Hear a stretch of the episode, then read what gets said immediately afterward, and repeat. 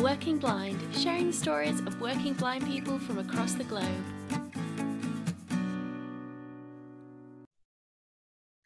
Hi, and welcome to another episode of Working Blind. I'm here with Justin Yarborough, who works as an accessibility specialist. Hi, Justin. Thanks for joining me. Oh, thank you for having me. And so, you work as an accessibility specialist, and a lot of your work is in digital accessibility. So, can you kind of explain a bit about what your job involves? Yeah, sure. Um, I work for uh, Rio Salado College. It's a community college here in the Phoenix area, and we're almost exclusively online, which is why, like I say, I do digital um, accessibility mainly. A lot of most of my job is going through material, our course materials when we put out like a new version of a course or something and doing user testing. And I also work with coming up with ideas on how to like make things more accessible maybe like some interactive element or you know figuring out what to do with videos audio things like that. So your focus is on accessibility in general so not just access for blind students i'm guessing so accessibility for deaf students and things as well? Yeah i mean most a lot of our fo- my focus is on blind students but yeah i try to we try to aim for making it accessible for everyone we can. We have a uh, being online. We have a we have a fairly significant um, blind student population. Okay. And how long have you been in this job? I've been working there for a little over two years now. Um, I started off part time and I've been full time for uh, about nine months now. All right. And um, is this kind of your first job in the accessibility field, or have you been working in it before this? This is um, my first job in the field, and it's not even really a field I planned on going into. I was working um, on my first semester through the college, going to get a paralegal degree, and um, I was taking a math class that had some serious accessibility issues that was run by a third party vendor they use. So I came in, kind of demonstrated the issue a little bit and worked with the teams that I now work for all the time to kind of demonstrate it, work with them on getting it fixed. And then I guess, you know, unknown to me at that time, they were just so impressed with it. They had been looking for a way and um, they got approval to hire someone part time to kind of try it out and see if having someone working with them on accessibility would help.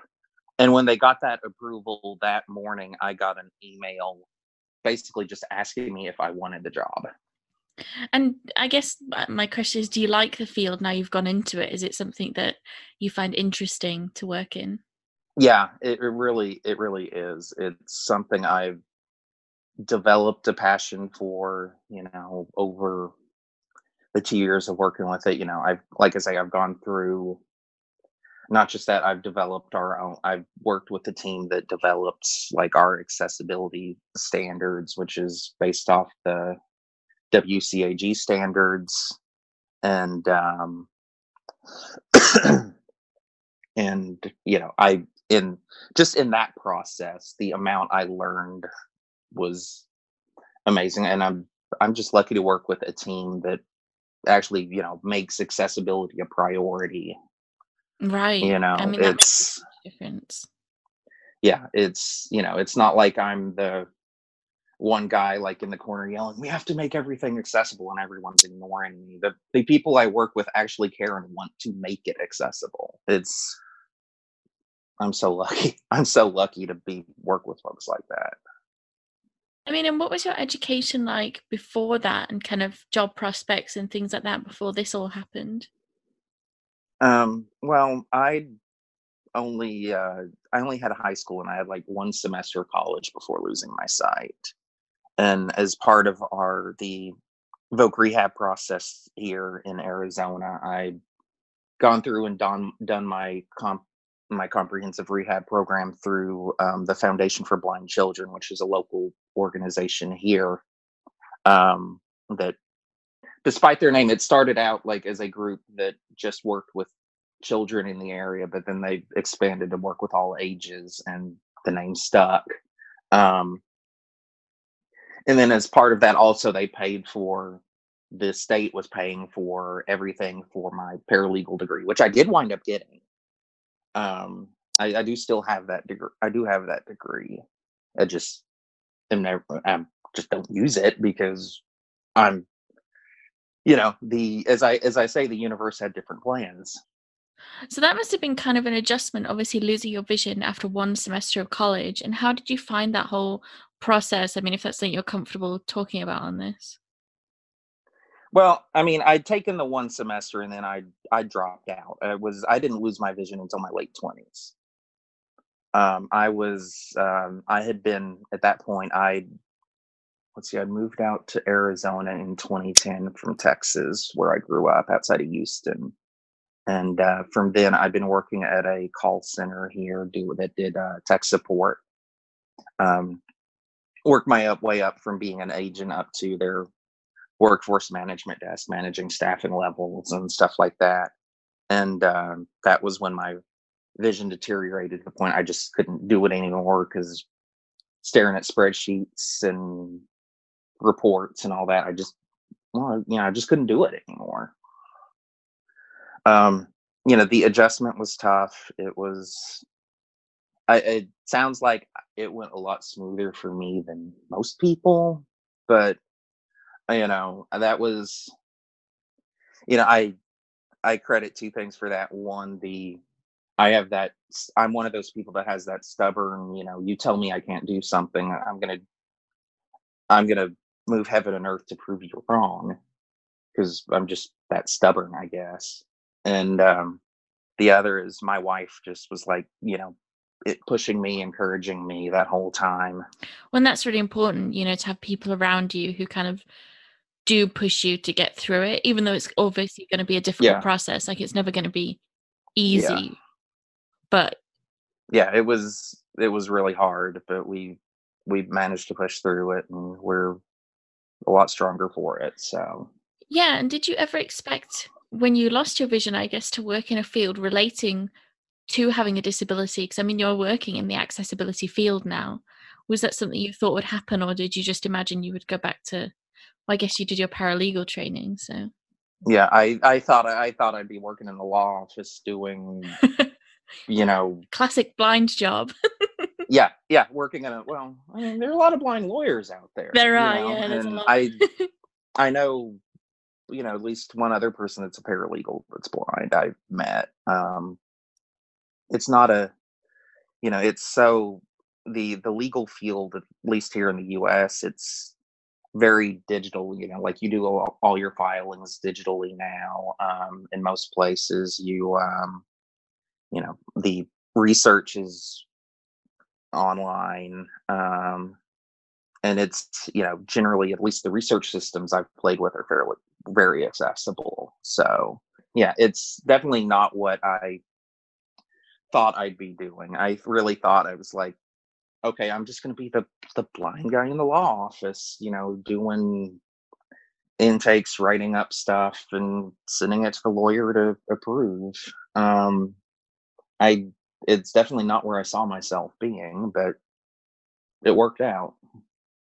And do you think being blind when you're working in accessibility, do you think because you're also a user of assistive technology, it gives you a better understanding of what to look for yeah, I, I would definitely say so. It's excuse me. It's um, you know, I have that perspective. Like, you know, uh, my coworkers would say that, you know, they try to test things out running through like in NVDA or something, but they they don't have the experience using it that I would, so they don't really understand what you know, like why, you know, how to I guess like maybe properly, you know, what how a label would work or you know the heading structure, you know, on a web page or a lot of stuff like that and how it how it translates because they're you know they're looking at it on the you know they might have NVDA or whatever reading it to them, but they're not they're also looking at it, so they're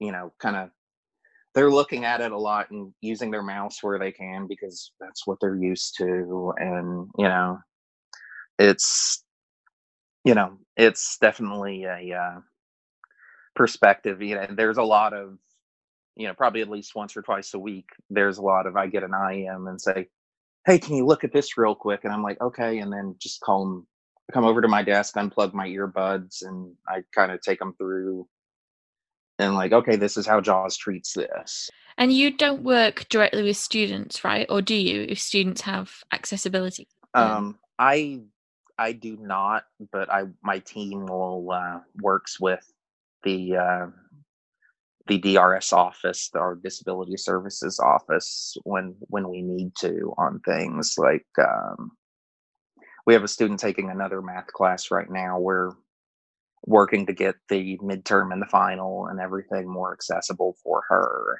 Okay, that's cool. Um, so you might cooperate we, with other departments. Yeah, we work with other departments. I'll work with like faculty, like department chairs, or any you know things like that. Like one project I think of last year is we had um, the for me a way we kind of look at it like one of the the hardest classes to make accessible are science classes because they're so visual in nature and we had a uh, last summer we had a blind student blind student take a somewhat advanced biology class and we put you know we we got it work we did amazing amazing work with it it was just tons and tons of work but you know, she got she got through the class. She I believe she got an A. Um, you know, so in a in a class that has a I was told by the uh, faculty chair gets an alarmingly high fail rate from just normal students. Like it, it's it's one that was geared towards um, medical, like people going into the medical field, and I guess like non people going into medical field, it's like 40% of them fail it. Oh god. Yeah. And right. Yeah, and she got an A, so and do you see yourself continuing to work in the accessibility field now you're in it? Yeah, I I love it. It's it's something different every day. It's you know, the the the fun part to me is the challenges of us going, hey, we've got this. Let's figure out how to make it work. And we're going through a ton of that right now because we're moving to a new system for the system we're building our courses and web pages and all that stuff in. And we're so we're doing a there's a lot of working through those little challenges and um, all that kind of stuff right now, figuring out the best way to do things. Yeah. And that just that's the fun part to me. That's really cool that you kind of found a career that that you've ended up really, really loving without kind of meaning to. yeah, yeah. The I, I the the career I backed into. Yeah. I think sometimes that can happen, you know, when you're not looking for a career, you just find something that was really good. Um, and when you lost your vision, did you know kind of about the employment statistics for blind people, or did you not know what was going on in that? I had, I had no idea. Are you I, glad? yeah, I'm. I'm kind of glad I did because it was like that. You know, I, I probably felt like I'd been punched in the gut enough just from losing my sight. It's like to know, so to know, oh God, only a quarter of blind people are employed. No, this is going to be a lot harder than I thought. Um, yeah, I didn't know that until I was. I don't think I knew that until I was actually in my comp rehab program. And well, ignorance is bliss sometimes. yeah. yeah, definitely less worry for sure if you don't know. And did you, after you knew about that, did you kind of worry about getting a job when you were in college and things like that when you were planning to go back? Was it something you were concerned about?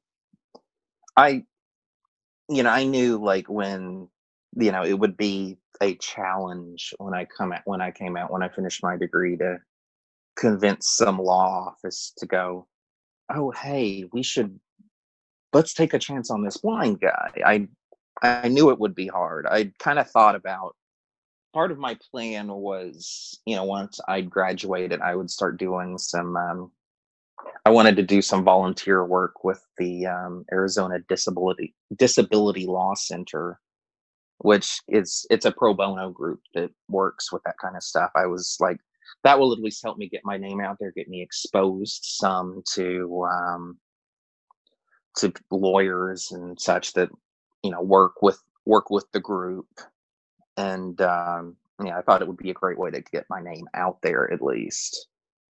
Um, but you know, I, you know, I told uh, a long time, you know, before I was working, um, yeah, with the college part time, I told them if y'all can make me, if y'all can make me full time, I will stick around. And they got the okay to create the full time position right about the time I graduated. So that's amazing. Yeah. That's like the most perfect timing. yeah, it really was. It was. I finished my degree the end of June last year, and I think it was early July when they pulled me in and said, you know, we got the okay to do it. And then I had actually still because it's because it's a government entity I work for, I had to actually still apply for it and go through the interview process and all that stuff. But you know, it was, but you know, it was like it's going to be, you know, we unless something really surprising comes up, it's going to be you. So, you know, I I wasn't really I wasn't really worried about it. Yeah, that's cool. I mean, did you connect with other blind people as well when you were losing your vision and kind of, you know, find out about what other blind people were doing, or did you just kind of try and go through it on your own in that sense? I was really on my own for a long time. It was, you know, I'd gone through, like I say, where I did my comp rehab. There was a lot of, um, you know, I was there with other other blind people going through the same type of program. But really, outside of that, I wasn't really involved in the blindness community because it was I didn't really at that time I kind of looked as like I'm just a normal guy. I just happen to be blind. I didn't really have any association with it or anything, and I was perfectly fine that way. That's what what changed that for me. I think was partially um, when I went and got my guide dog okay. about a year and a half ago, and you know, three and a half weeks at the Seeing Eye in New Jersey with you know a class of 17, 18 other blind people, I think, in my training class. You know, I, you know, hanging out with them all the time. And then that was about the time on Twitter I kind of started to fall into the blindness community there and was like, oh my God, these people are amazing. Um, you know, I think it all um, happened when um, you know, I'm, I think I think I was actually at the Seeing Eye, and I go look in my Twitter notifications, and I see, um, you know, you know her, Dr. Amy Kavanagh, yeah. followed me on Twitter. I'm like, oh, I'll, okay, sure, she seems interesting, and then I kind of glued into the community from there, and yeah, you kind of got right into the middle of it there. yeah, it was. Um, I was like, well, this kind of changes a lot. Um, you know and you know i like say i she is an amazing woman i absolutely adore her um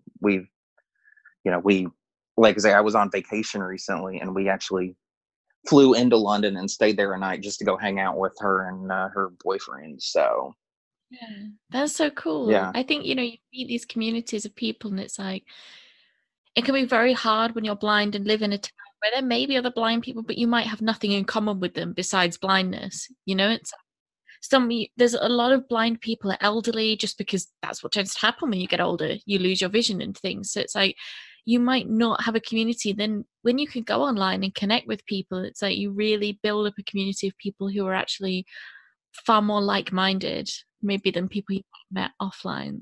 Exactly. The only other experience really before I'd had with someone who's blind is actually my mother-in-law, my wife's mom. She lost her. She's in her 80s. She lost her um, vision. I'd say probably 30 some years ago she started losing it from macular degeneration and but that was the only experience i'd ever had with a blind person before yeah i mean and that's such a different process you know it's like yeah and you know she lost it and started losing hers in her you know 50s or 60s or mm. something like that you, um you know that like i say that was only ever experience i'd had with it so and that probably also helped some with my transition because like my wife had been through it with her mom and right.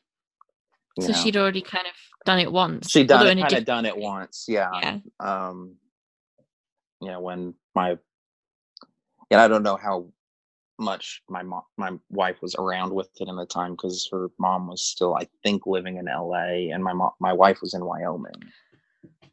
And i mean you know with your job now so you're working in digital accessibility and stuff like that and what kind of adaptations do you find you need in your job to do it?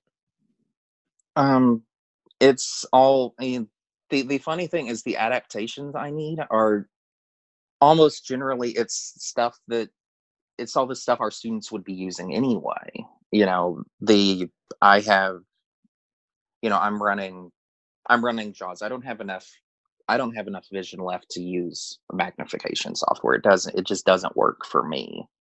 Um, because I I I have some light perception, but that's about it at this point. Um, you know, that's the big, the one big adaptation for me. The one, the other one I would say for me is, and it's something our students would have at least if they're attending you know in-person classes anyway is instead of having just a desktop computer at my desk like all my coworkers. I actually have a laptop so like i can take it into meetings and take notes and all that kind of stuff. That's kind of the only real other accommodation i, I guess i would say that i have and uh, I, I mean I guess you could say like I you know I, my desk is arranged a little differently just to give space for my guide dog. But that's you know like one of the the cabinet, yeah, the cabinet that my drawer the the cabinet with the drawers uh, like to the right of me is just moved over a little further than where they nor- it normally would be. So there's space for his his tie down and the and his dog bed that he has there. The uh you know, like I joke that it is so hard for me to sit there and work while I'll just hear him laying down there snoring. it is. Mine mine is always falling asleep in class and it's just like well like with the head on my foot, using my foot as a headrest. yeah. It's like Yeah, or or meetings or, you know, anything like he's he just plops down and goes to sleep yeah. and it's like Oh, I wish I could do that. well, thank you so much for agreeing to come on and kind of talk about your job and you know how you got there and things like that. I really appreciate you sharing that with us. Oh, oh you're welcome. Thanks for listening to Working Blind. If you like the podcast, please subscribe. For more of my advocacy initiatives, including my blog, visit my website, http colon slash slash catchthesewords.com. You can also find me on Twitter and Instagram at Catch These Words. That's C A T C H T H E S E W O R D S. If you have any comments or feedback, please email me holly at catchthesewords.com.